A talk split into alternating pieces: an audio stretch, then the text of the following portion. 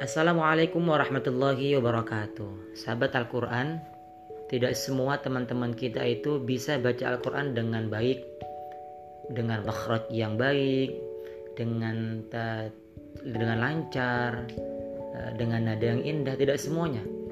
Ada sebagian teman-teman yang masih bersusah payah membaca Al-Quran, terbata-bata, sulit mengucapkan sebagian huruf.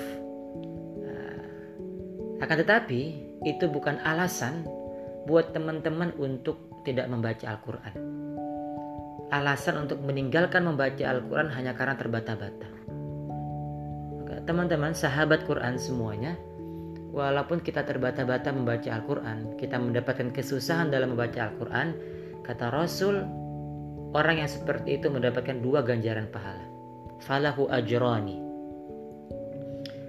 Hadisnya Rasulullah Shallallahu Alaihi Wasallam bersabda, Al-mahiru bil Quran ma'as safaratil kiramil bararah. Orang yang ahli Al-Quran, yang mahir Al-Quran, maka dia bersama para malaikat yang mulia. Walladhi yaqra'ul Quran wa yatata'ta' fih wa falahu falahu syaqun wa alaihi syaqun falahu ajrani. Dan orang yang membaca Al-Quran yang terbata-bata mendapatkan kesusahan dalam mengucapkan makhrajnya, maka baginya dua ganjaran pahala. Pertama, pahala dia membaca Al-Quran. Yang kedua, pahala dia bersungguh-sungguh dalam membaca. Pahala kesusahannya dalam membaca Al-Quran.